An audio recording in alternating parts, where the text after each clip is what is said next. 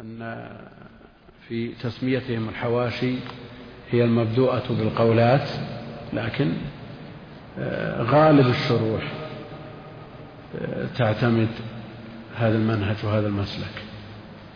من أطول الشروح فتح الباري، يقول الحافظ قوله كذا ثم يشرح. أما الشرح المزجي، الشرح المزجي يدمج الكتاب كاملا ويدرجه في الشرح لفظة لفظة ويسبكها معه، مع الكتاب المشروع يسبك كلام الأصل مع شرحه. ومن أمثلة ذلك إرشاد الساري، يعني لم يغادر من صحيح البخاري ولا كلمة، بخلاف الشروح الأخرى الموضعية.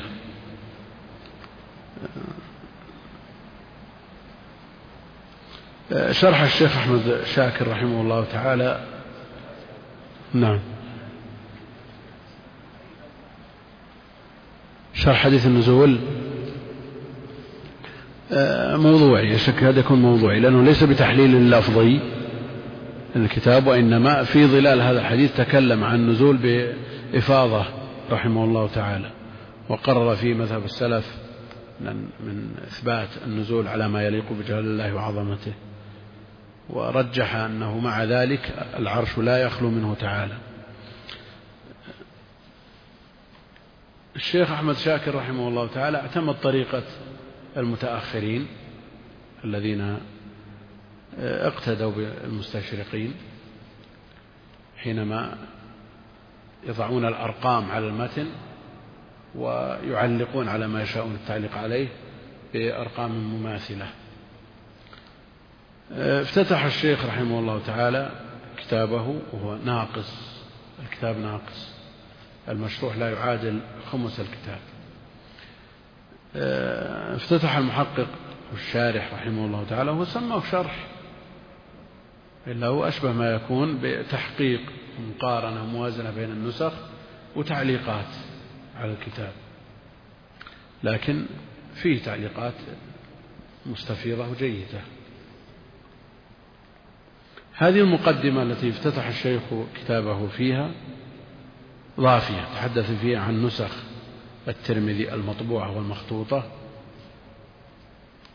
ثم أشاد فيها في هذه المقدمة بعمل المستشرقين ودقتهم في إثبات فروق النسخ، ونعى وعتب على من تولى وتصدر لنشر الكتب من المسلمين، وأنهم غفلوا عن جوانب مهمة في التحقيق، وهي مقابلة النسخ واعتماد النسخ المضبوطة المتقنة وإثبات الفروق بين النسخ في الحواشي.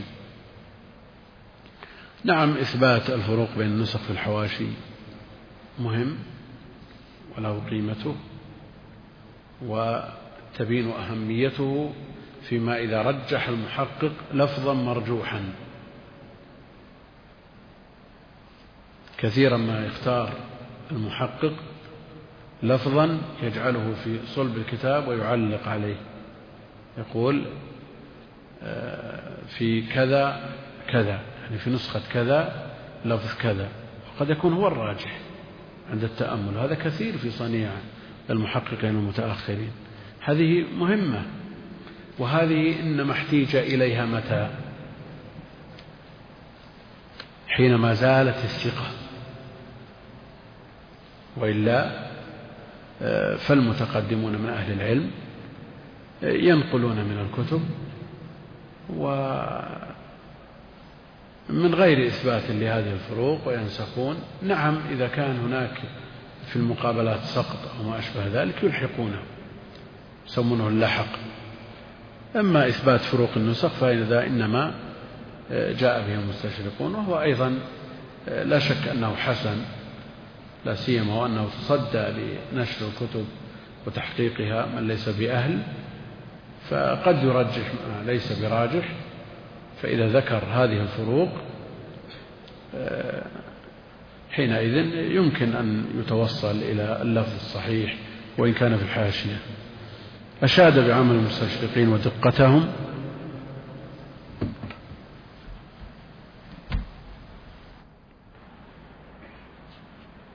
يقول: أما دور الطباعة القديمة عندنا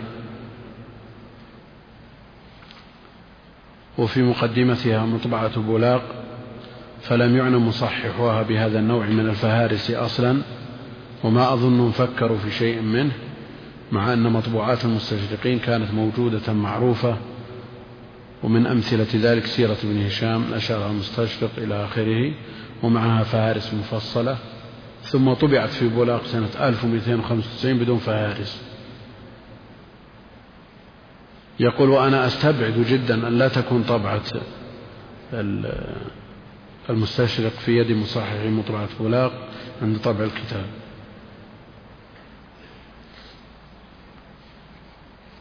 هذا ما يتعلق بالفهارس. وأما ما يتعلق بإثبات الفروق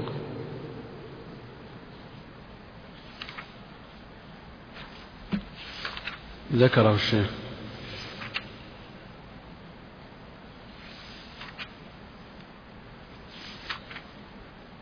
لا بشك أن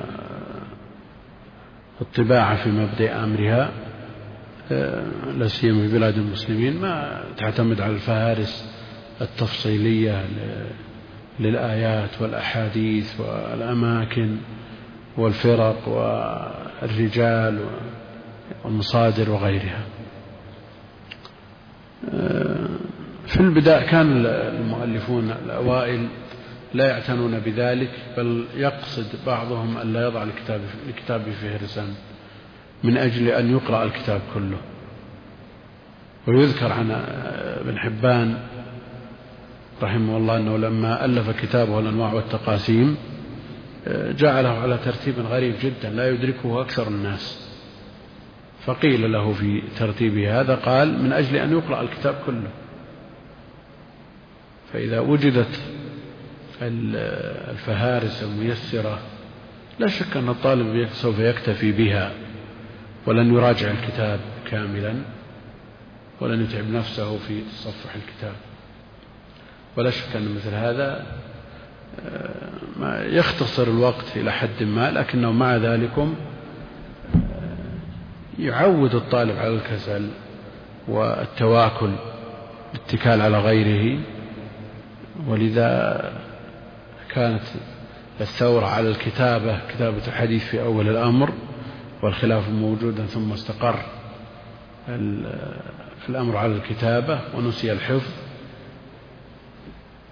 ثم بعد ذلك خرجت أو ظهرت الطباعة وكان الناس يعتمدون على الخط. من احتاج إلى كتاب نسخه، أخذ في نسخه الوقت الطويل لكنه استفاد كثيرا حينما نسخ الكتاب. كتابة الكتاب مرة واحدة عن قراءته عشر مرات. لما خرجت ظهرت الطباعة سار العلماء حوله، حصلت ضجة، لأن لا شك أن مثل هذا يعوق عن التحصيل إلى حد ما. ثم بعد هذا ظهر بعد ذلك بعد الطباعة الفهارس ثم الحواسب، وكلها عوائق عن التحصيل، كلها ما يعوق عن التحصيل. الآن إذا أردت أن تبحث عن حديث في صحيح البخاري، كونك تصفح الصحيح وتصل إلى الحديث بنفسك، أولا أنت في أثناء بحثك وقفت على عشرات الأحاديث. الأمر الثاني أن الحديث في مثل هذه الحالة يرسخ في الذهن لأنك تعبت عليه. أما حديث تضغط زر ويطلع لك الحديث تشوفه وأنت بعدين تطفيه، مثل هذا ما يرسخ في الغالب. نعم هو يسعف في المضايق، في وقت الضيق يسعف، خطيب ما بقي عنده وقت وبحاجة إلى هذا الحديث، ما عنده وقت يبحث عن الحديث ويخرجه من مصادره، يعتمد لا بأس. مدرس يعني بقي على درسه شيء يسير وما شاء. المقصود أن مثل هذه لا يعتمد عليها في التعلم، وإن كان يستفاد منها عند ضيق الوقت، لكن الإشكال الناس مخلدون إلى الراحة يعتمدون عليها في كل شيء، وهذا لا شك أن فيه ضرر على التعلم.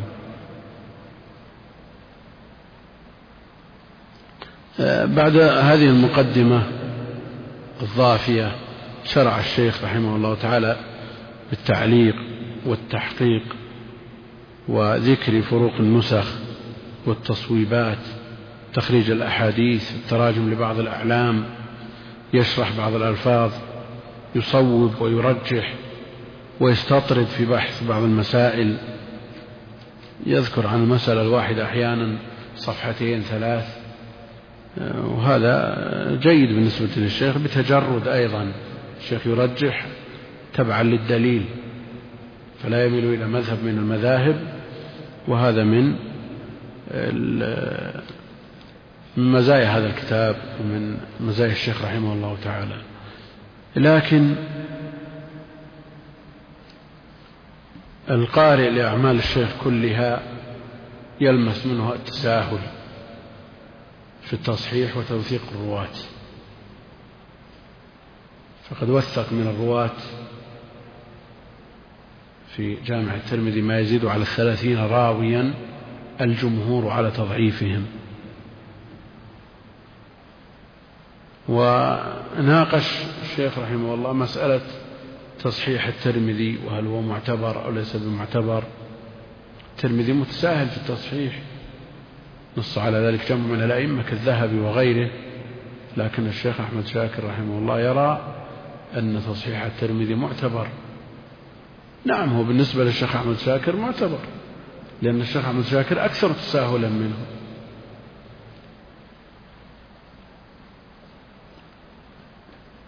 يعني إذا قال الترمذي هذا حديث حسن صحيح، احتمل أن يكون المراد حسن صحيح بطريقه هذا أو بمجموع الطرق، بطرق المتابعات وشواهد، وهذا محتمل. لكن الشيخ يذهب إلى أبعد من ذلك، فيرى أن تصحيح الترمذي معتبر ومعتمد، وتصحيحه توثيق لرجاله، تصحيح توثيق لرجاله. فمثلا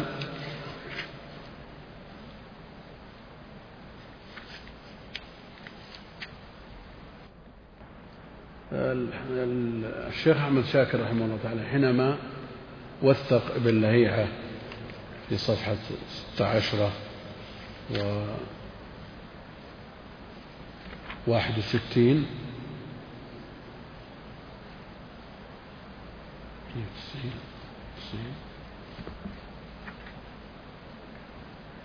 ووثق أيضا الأفريقي عبد الرحمن بن زياد بن أنعم، ووثق بن إسحاق، ووثق بقية بن الوليد بإطلاق، ووثق الحجاج بن أرطاه، ووثق علي بن جدعان، ووثق عبد الله بن عمر العمري المكبر، ووثق أيضا يزيد بن أبي زياد، وجواب التيمي، إسماعيل بن عياش، حماد بن الجعد، ورجح رواية الحسن عن سمرة إلى آخره، في كلام يصعب حصره بالنسبة لتعليقات الشيخ. وتوسعها أيضا في تعليق على المسند قريب من هذا.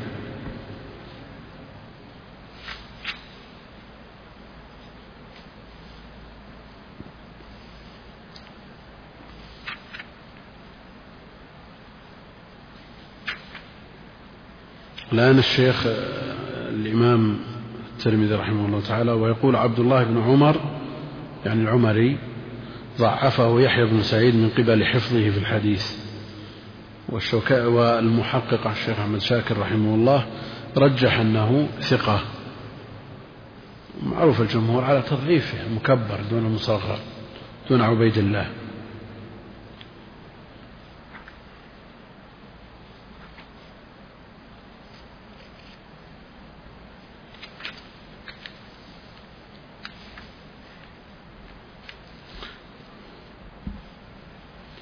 والكتاب لو قدر تمامه خرج كاملا لكان من أنفع الكتب وأنفع الخدمات لجامع الترمذي، لا سيما فيما يتعلق بتصحيح اللفظ، تصويب الكتاب وتصحيحه، لأن نسخ الترمذي سواء كانت المطبوعة أو المخطوطة منذ زمن بعيد فيها تفاوت كبير، لا سيما في أحكام الترمذي على الأحاديث. الشيخ أحمد شاكر جمع نسخ جيدة للكتاب وقارن بينها ووازن وذكر فروق النسخ واعتنى بالكتاب عناية فائقة، لكن لم يقدر تمامه.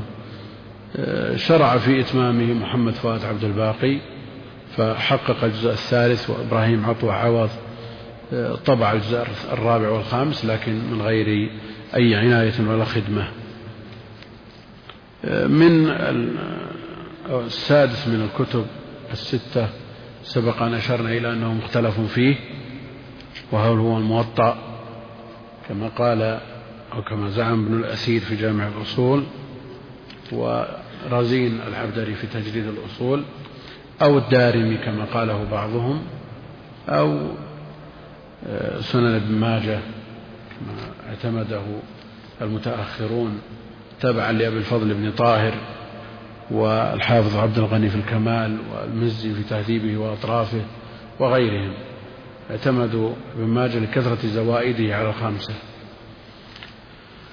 فالموطأ مؤلفه الإمام أبو عبد الله مالك بن أنس بن أبي عامر الأصبحي إمام دار الهجرة نجم السنن المتوفى سنة تسع وسبعين ومائة.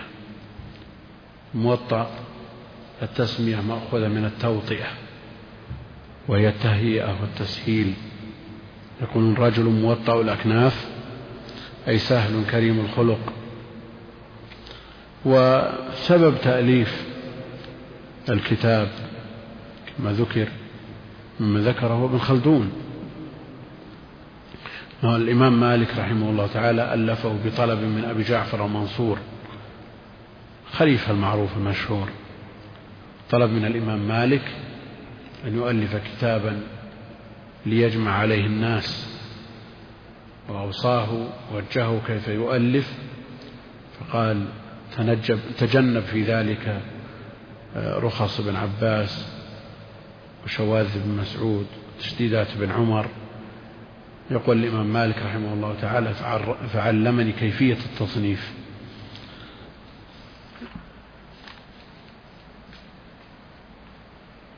الموطأ له روايات كثيرة، إنها ليس على صورة واحدة، في الموطئات بضعة عشر، تختلف هذه الموطئات في كثرة الأحاديث، في الترتيب، في التقديم والتأخير، في كلام الإمام مالك ونقوله عن التابعين والصحابة. فأوسع هذه الموطئات وأكثرها زيادات رواية وأب مصعب، وهي مطبوعة في مجلدين. وأشهر الروايات وأكثرها تداولا وعليها أكثر الشروح رواية يحيى بن يحيى الليثي. على كل من الروايات رواية يحيى بن يحيى الليثي، ورواية عبد الله بن وهب، ورواية القعنبي عبد الله بن مسلمة، ورواية ابن القاسم، ورواية معن بن عيسى القزاز، ورواية عبد الله بن يوسف التنيسي، ورواية يحيى بن بكير، ورواية سعيد بن عفير المصري، ورواية أبي مصعب، ورواية مصعب بن عبد الله الزبيري، ورواية محمد بن مبارك الصوري، ورواية سليمان بن برد النجبي، ورواية يحيى بن يحيى التميمي، ورواية أبي حذافة أحمد السهمي، ورواية سويد بن سعيد الحدثاني، ورواية محمد بن حسن الشيباني. رواية يحيى بن يحيى الليثي ورواية يحيى بن يحيى التميمي مشهورة من الروايات هي رواية الليثي. والليثي هذا ليست له رواية في الكتب الستة بخلاف التميمي من شيوخ مسلم الذين اعتمد عليهم كثيرا في صحيحه، فلا نخلط بينهما. يعني إذا وجدنا الإمام مسلم يقول حدثنا يحيى بن يحيى، نعم لا يظن أنه يحيى بن يحيى الليثي راوي الموطأ الرواية المشهورة، وإن كان الآخر له رواية، لكن ذكر في التقريب من أجل التمييز لئلا يشتبه بالآخر، لأنهما من طبقة واحدة. على كل الروايات المشهورة أشهرها رواية ابن يحيى وعليها غالب الشروح، رواية أبي مصعب وهي أوفى الروايات، رواية سويد بن سعيد وهي مشهورة أيضا، رواية محمد بن حسن الشيباني ويعتمدها من ينتسب إلى مذهب أبي حنيفة هذه الرواية، لأن فيها كلام لمحمد بن حسن وتعليقات على الأحاديث توافق مذهب الحنفية. لأهمية الموطأ وإمامة مؤلفه وحلو أسانيده اعتنى به العلماء عناية فائقة، فممن اعتنى به الإمام بن عبد البر فشرحه في كتابين عظيمين يأتي الحديث عنهما، هما التمهيد والاستذكار، ومن شرحه أيضا البافي في كتابين أيضا الاستيفاء والمنتقى، شرحه أيضا السيوطي تنوير الحوالك كتاب مختصر، الزرقاني كتاب متوسط، الدهلوي له شرح اسمه المسوى، المسوى شرح جميل ومختصر وموجز باللغة العربية، له المصفى باللغة الأعجمية. المسوى من أراد التفقه من كتاب مالك عليه بهذا الكتاب باختصار، لأنه اعتمد على الموطأ في تقرير الفقه المالكي وضم إليه آراء الحنفية والشافعية، وأضرب عن ذكر مذهب الحنابلة لأنه يرى أن هذا المذهب غير منتشر، فهو يخدم المذاهب المنتشرة. أولا التمهيد لما في الموطأ من المعاني والأسانيد للإمام أبي عمر يوسف بن عبد الله بن محمد بن عبد البر النمري المتوفى سنة ثلاث وستين وأربعمائة. النمر هذا الاسم فالنسبة إليه نمري، مثل بني سلمة الكسر النسبة إليها سلمي، هذا هو الصحيح. كتاب التمهيد كتاب فريد في بابه، موسوعة شاملة في الفقه والحديث والرجال، وأنموذج فذ في أسلوبه ومنهجه.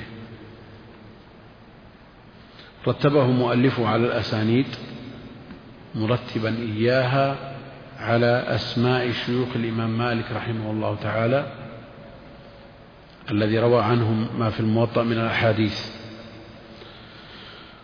وذكر ما رواه عن كل شيخ مرتبا إياهم على حروف المعجم، فبدأ أولا بمن اسمه إبراهيم ثم إسماعيل فإسحاق فأيوب، وختم الحروف بيحيى فيونس ويعقوب، ثم ختم الكتاب بالكنى والبلاغات.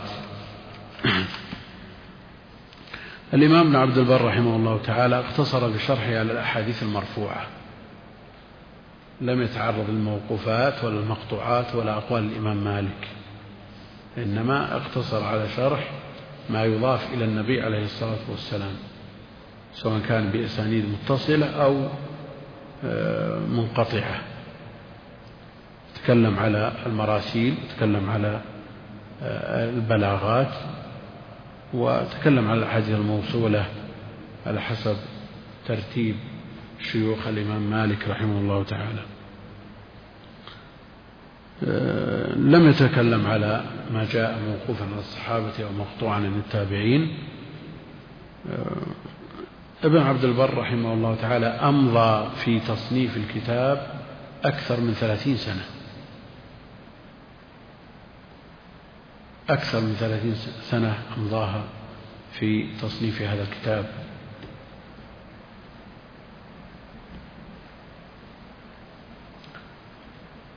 ولذا جاء كتابا بديعا متقنا فيه من البحوث الحديثية ما يستفيد منه طالب العلم فائدة لا تقدر، فيها أيضا من بحث المسائل الفقهية بتجرد، وإن كان الإمام ابن عبد البر مالكي المذهب لكنه يرجح غير ما يراه الإمام مالك تبعا للدليل. من أظهر المسائل التي رجحها وهي مشهورة عند المالكية، عندهم تفضيل المدينة على مكة. الإمام عبد البر بحث المسألة بحثا مستفيضا وخرج بترجيح مكة على المدينة خلافا لما يقوله إمامه.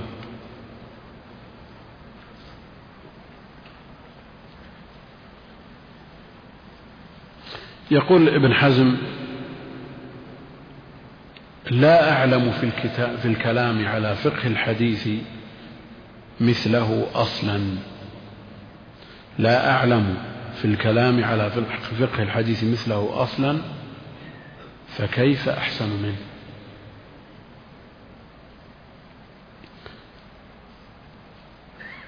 والكتاب مطبوع في أربعة وعشرين جزءا، إلا أنها طبعة متوسع فيها شيء ما، يمكن البياضات فيها كثيرة،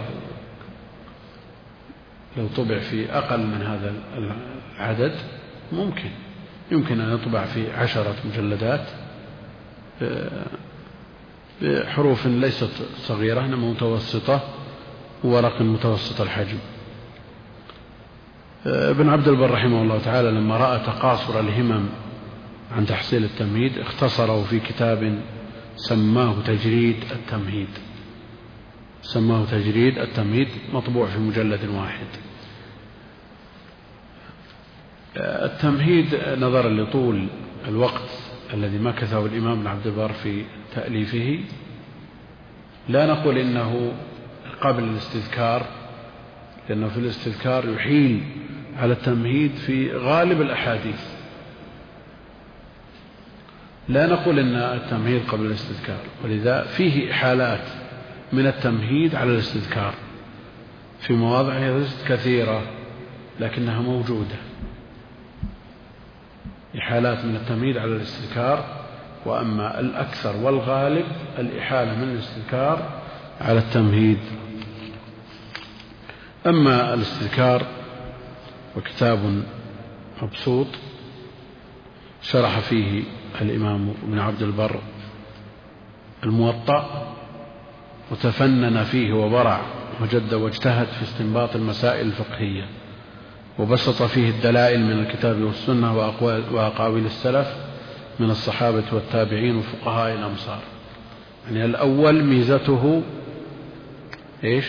المعاني والأسانيد، المعاني والأسانيد، فهو كتاب حديثي صبغته حديثية وإن كان يأتي الكلام على الأحكام تبعا. أما الاستذكار فصبغته فقهية، الاستذكار لمعرفة مذاهب فقهاء الأمصار، ولو جمع بينهما على ترتيب الموطأ فمزل الكتابان بكتاب واحد لكان عملا جيدا. من أهل العلم من مزج بين الاستذكار والمنتقى الباجي، يوجد له نسخ جمع بين الاستذكار والمنتقى، نسيت مؤلفه الآن، له نسخ خطية، لكن لو جمع بين كتابي ابن عبد البر لتكامل شرحا مبسوطا واسعا واحدا بحيث لا يتشتت الطالب، إن أراد الفقه ذهب إلى الاستذكار وإن أراد الأسانيد ذهب إلى التمهيد. يتلخص منهج ابن عبد البر في الاستذكار بما يلي: يذكر الحديث من الموطأ برواية يحيى بن يحيى، ثم يذكر شواهده وما جاء في معناه من مرفوع وموقوف، يتكلم على إسناد الأحاديث أحيانا،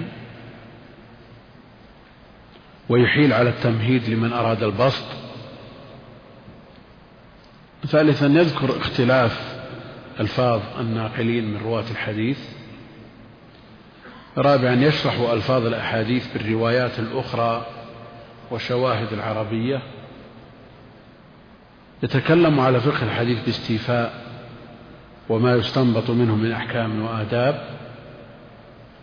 يذكر اختلاف الروايات عن الإمام مالك في المسائل الفقهية. يستعرض أقوال فقهاء الأمصار في المسائل الفقهية ويقارن بين أدلتهم ويناقشها ويرجح القول الراجح بدليله ولا يتعصب لمذهب. والكتاب مطبوع في ثلاثين جزءا، وهو أيضا قابل لأن يكون في عشرة أو ثمانية مجلدات، لأنه نفخ بالتعاليق والنقول من التمهيد وغيره. الصفحات خمس صفحات تنقل جميع من التمهيد، هذا لا داعي له، التمهيد موجود فلا داعي لمثل هذا التطويل. من شروح الموطأ النفيسة المنتقى، مؤلفه أبو الوليد سليمان بن خلف بن سعد التجيبي الباجي المالكي، المتوفى سنة أربع وسبعين وأربعمائة. والكتاب شرح متوسط، يعني ليس مثل التمهيد والاستذكار، ليس بالطويل الممل ولا بالقصير المخل. ذكر في مقدمته أنه اختصره من كتابه المبسوط الموسع المسمى الاستيفاء لتعذر درسه على كثير على أكثر الناس. نقول أكثر الناس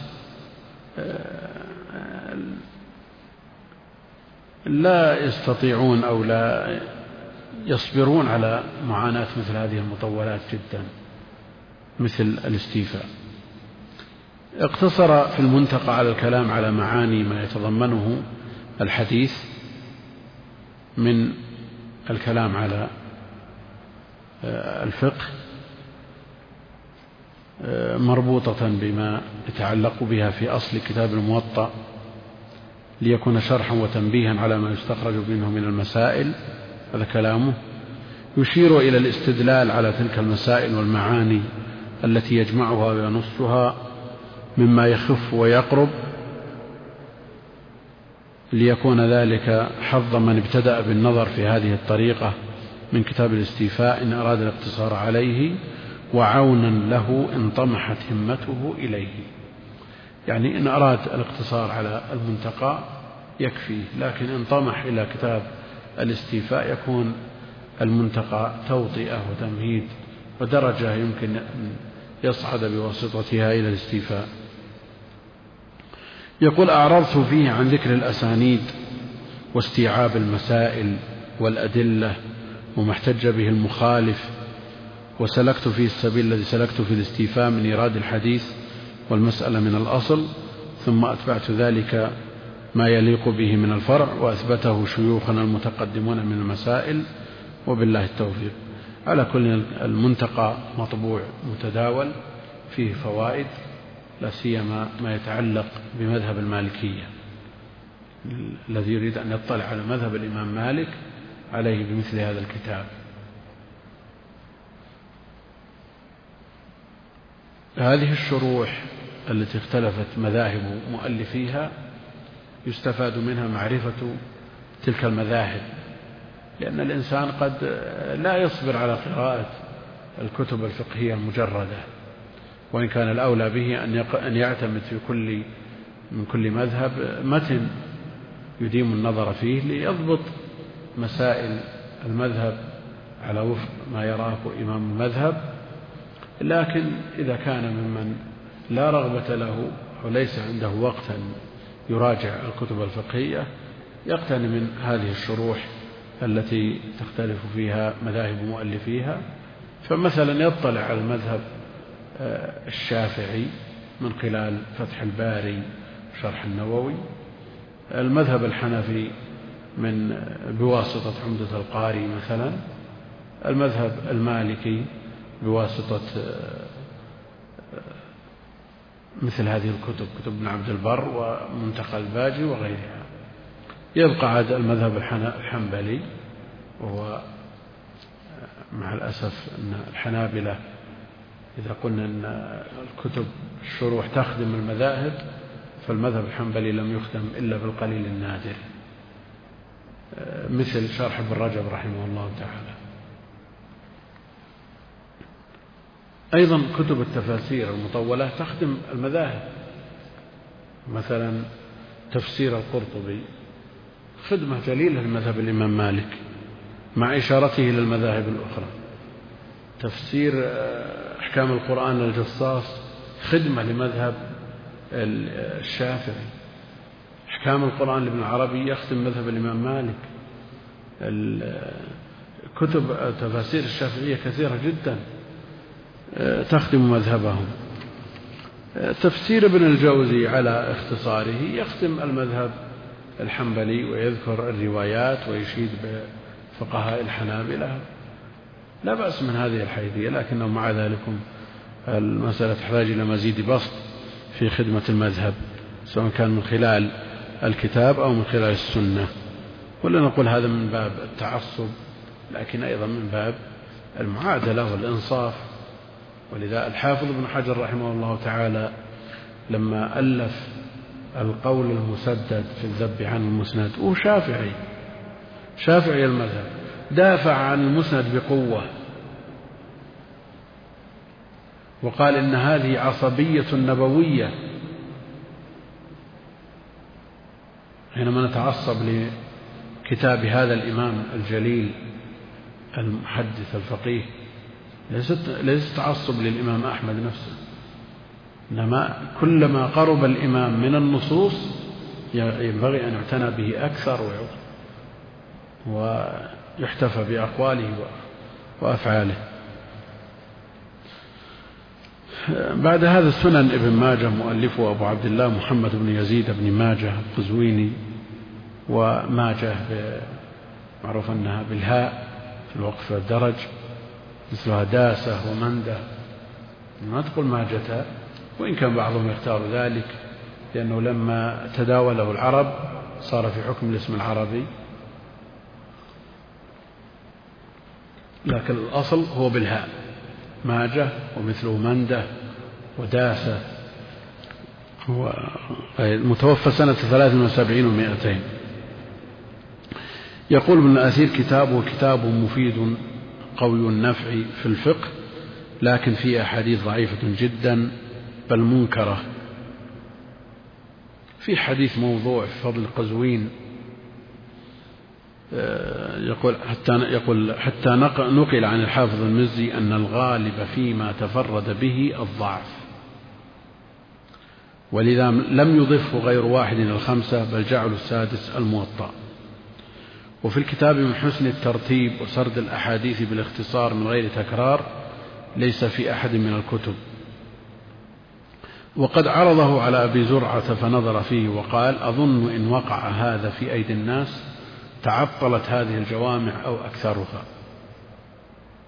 هذا انصحنا بزرعة، فقد قاله من باب التشجيع لمؤلفه، شخص تعب على خدمة السنة يعني ينبغي أن نشجع،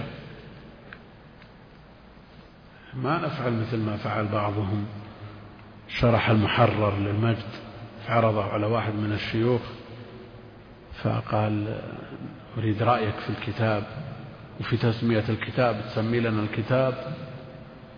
قال اتركه عندي. فلما رجع عليه قال سمه القول المكرر في شرح المحرر. هذا تحطيم، لكن لو أرشده ووجهه إلى كيفية التصنيف وحذف ما ينبغي حذفه، إثبات ما ينبغي، كان أولى. مثل هذا ينصدم ما عاد يؤلف شيء. من هذا الباب قول أبي زرعة ابن ماجه يقول: أظن إن وقع هذا في أيدي الناس تعطلت هذه الجوامع.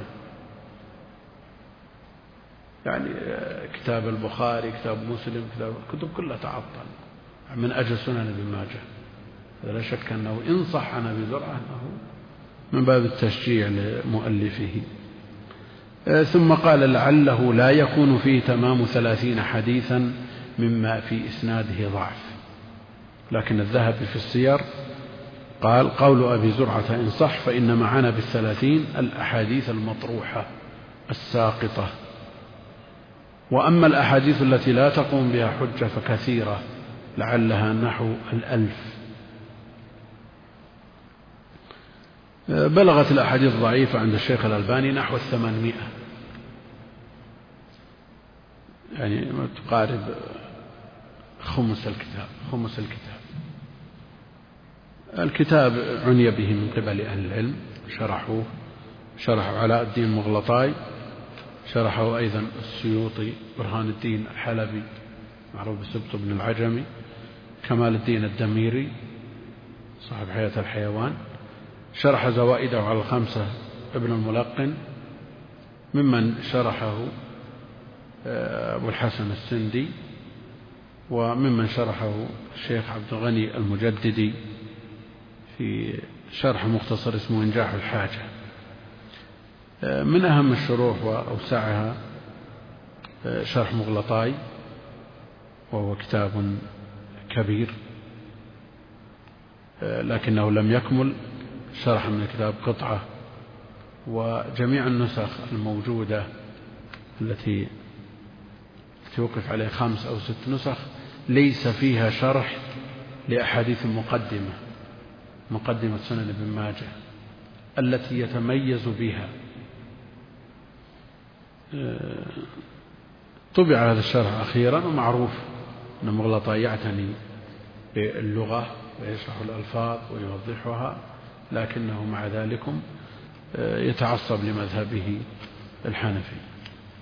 أما المتداول من هذه الشروح والتعليقات شرح السيوطي، مقارب لشرحه على سنن النسائي، تحليل لفظي لبعض الألفاظ، لا يعتني بالأسانيد كثيرا. وأما حاشة السندي فهي مؤلفها كما تقدم ذكره مرارا أبو الحسن محمد بن عبد الهادي السندي، المتوفى سنة ثمان وثلاثين ومائة وألف. افتتح الكتاب بمقدمة مختصرة جدا، صفحة واحدة، تحدث فيه عن ابن ماجه وعن كتابه باختصار شديد. ومنهج السندي في التعليق والشرح: يذكر الترجمة ويشرحها، ثم يذكر ما يحتاجه من المتن ويشرحه، ولا يعرج على الأسانيد، فلا يترجم للرواة ولا يخرج الأحاديث، وشرح ناقص. هو كامل لجميع الكتاب، لكن مفردات الشرح ومتطلبات الشرح تحتاج إلى أكثر من ذلك، بحاجة ماسة إلى من يتمه بالكلام على الرواة وعلى تخريج الأحاديث ونقد الأسانيد. وهو مطبوع في مجلدين. ما تمس إليه الحاجة لمن يطالع سنن ابن ماجه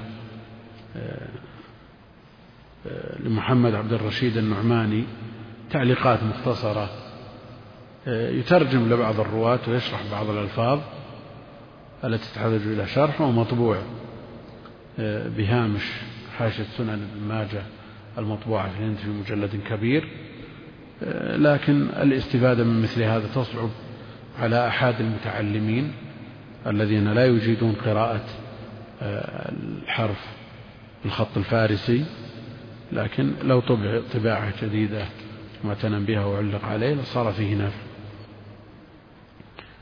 من الشروح أيضا مصباح الزجاجة، مختصر اللي هو شرح السيوطي، مختصر جدا كغيره من شروحه على الكتب الستة، ومنهجه مثل ما تقدم مقارب لمنهجه في شرح سنن النسائي. له مختصر اسمه نور مصباح الزجاجة، لعلي بن سليمان الدمنتي البجمعوي المغربي، مطبوع قديما بمصر سنة تسع وتسعين ومائتين وألف، كغيره من كتبه ومختصراته لكتب السيوطي.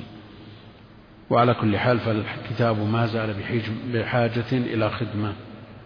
كتاب النساء بن ماجه لا زال بحاجة إلى خدمة تتجه أولا إلى أسانيد ودراستها دراسة وافية لتمييز الثابت من غيره، ثم تشرح الأحاديث شرحا وافيا مبسوطا، لأن الكتاب كما تقدم ذكره جيد السبك، حسن الترتيب، عالي الأسانيد. زوائده على الكتب الخمسة مفردة أفردها البوصيري في كتاب سماه مصباح الزجاجة، وكتاب جيد في بابه ويحتاج إلى مزيد عناية. وفيه رسالة في دراسة هذا الكتاب الذي هو الزوائد فقط.